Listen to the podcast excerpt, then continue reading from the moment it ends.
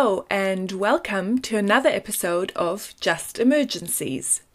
I'm Rebecca Richards, and in today's episode, I'm joined by Professor Florencia Luna to discuss her layered conception of vulnerability. Professor Florencia Luna is the Program Director of Bioethics at FLACSO, the Latin American School of Social Science, and she's also a Principal Researcher for the National Council for Scientific and Technical Research. Her research interests include international research ethics, research in developing countries, gender, and, of particular relevance to us, vulnerability. She's an influential voice in vulnerability research and has written extensively on it, including a book entitled Bioethics and Vulnerability A Latin American View. Please note that this episode was recorded before the new Argentinian abortion law passed in December 2020. This is Just Emergencies, the podcast where we show that global health emergencies are anything but just. In each episode, we'll explore an issue, question, or event that makes us think about global health emergencies, humanitarian crises, and how to best respond to them. Without further ado, let's get into the episode. Hi, Florencia. Uh, thank you so much for joining us today and welcome to the Just Emergencies podcast. Hi, Rebecca. How are you? I'm good, thank you. I'm very excited to be talking to you. As I've said, I've um, heard a lot about you, and obviously, throughout the project, we work. We have a mutual research interest, which is vulnerability. Um, so you you've written some very influential work in this area. Could you explain to us, please, what your conception of vulnerability is? So I began interested in vulnerability when I read uh, an article of Carol Levine et al. And they were criticizing very strongly this concept. And they were taking the so called traditional approach. And I still think it is a very relevant and important concept.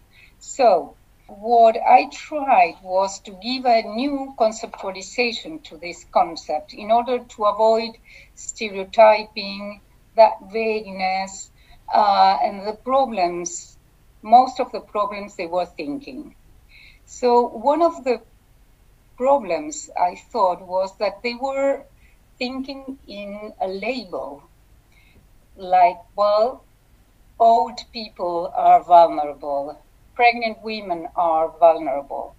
And the issue is more than thinking in labels. I say, well, I will use the metaphor of layers. What I think is that we should think in the functioning of the concept. And this functioning is relational and dynamic. So it interacts with the context, and vulnerabilities may change with the context. So I think that instead of thinking in like these categories that this traditional analysis suppose, we should think in layers. Because I think that this traditional view, there's in a way uh, some essentializing in this kind of analysis, supposing that these are the people that are vulnerable. What I try to show is that it's not something essential, it's not a category, it varies with the context. So, for example, I give example of being a woman per se, you are not vulnerable. But if you live in Argentina where your reproductive rights are not respected, and if you have an unwanted pregnancy, you cannot terminate your pregnancy, you acquire a layer of vulnerability. The more layers you have, the more vulnerable you are. So that, that was my first and initial way of thinking vulnerability. So what I began was trying to think first, like what we have to do is to identify different layers. We have to see how harmful they are and how probable they are, how probably probable they will get to appear or render someone really harm that person. And also, I thought that what we needed was to evaluate those layers in order to then see how how we can operate with that. And uh, I begin thinking in two key concepts. One is that, uh, well, layers for me, they are dispositions. And in one of the characteristics of dispositions is that they need something to be triggered. So when there are these trigger conditions, these, uh, these triggers or these stimulus conditions, the vulnerability will be triggered and the person will be harmed. So I think this is very important. If we have stimulus conditions near, we are in a worse situation and we will have to find the ways to avoid that or minimize or whatever. So that's one key concept. And the second one, uh, which I take uh, from the work of uh, Wendy Rogers, uh, Catriona Mackenzie, Meek Lange, etc., is the idea of cascade. I think that some of these layers may have this cascade effect. Um, and I, I, say that I, I, take it from them because they use this idea and they call it pathogenic vulnerability. In, in their view, there are sources or layers of vulnerability may exacerbate existing vulnerabilities or generate new ones. A layer may bring in many other layers or several ones and may render the person more and more vulnerable. And I think that in practice, what we can do then is identify layers of vulnerability, see if there are stimulus conditions that may trigger that vulnerability. We have to try to avoid that. And also see if there is some of these vulnerabilities, these uh, layers of vulnerabilities have this cascading effect. So, uh, I, what I think is that once you identify these characteristics, you can rank the different layers of vulnerabilities, and in this sense, you can set different obligations like avoid exacerbating vulnerabilities, eradicate them if you can. Sometimes you cannot, so you will have to minimize them. And very importantly, empower persons in order to be able to avoid or minimize, eradicate those vulnerabilities. So you mentioned there that um, identifying these layers would then give us an opportunity to potentially rank the vulnerabilities within those vulnerabilities, can some layers of vulnerability be thicker or thinner? So, how do you compare between those layers to rank them? Well, I even if I uh, I like very much the work of, for example, Wendy Rogers and the colleagues, but not the one of taxonomy. I don't think that we can set a, a, taxonomy really uh, I think that layers are uh, flexible, they may change. So there might be thicker, as you are saying, in the sense that they are more harmful and more probable from others that are thinner because they might not be so problematic. So I say, well, you can rank in order to say, well, if I am a policymaker and I have to design or I want to uh, solve the problem of, I don't know, old people, I need to rank which are the more important vulnerabilities and layers, which are the ones that are more po- uh, probable to occur. And in that sense, you need this kind of work. But I'm not thinking in something rigid. I think that we have to stay in the tune with the layers and allow ourselves to this dynamism.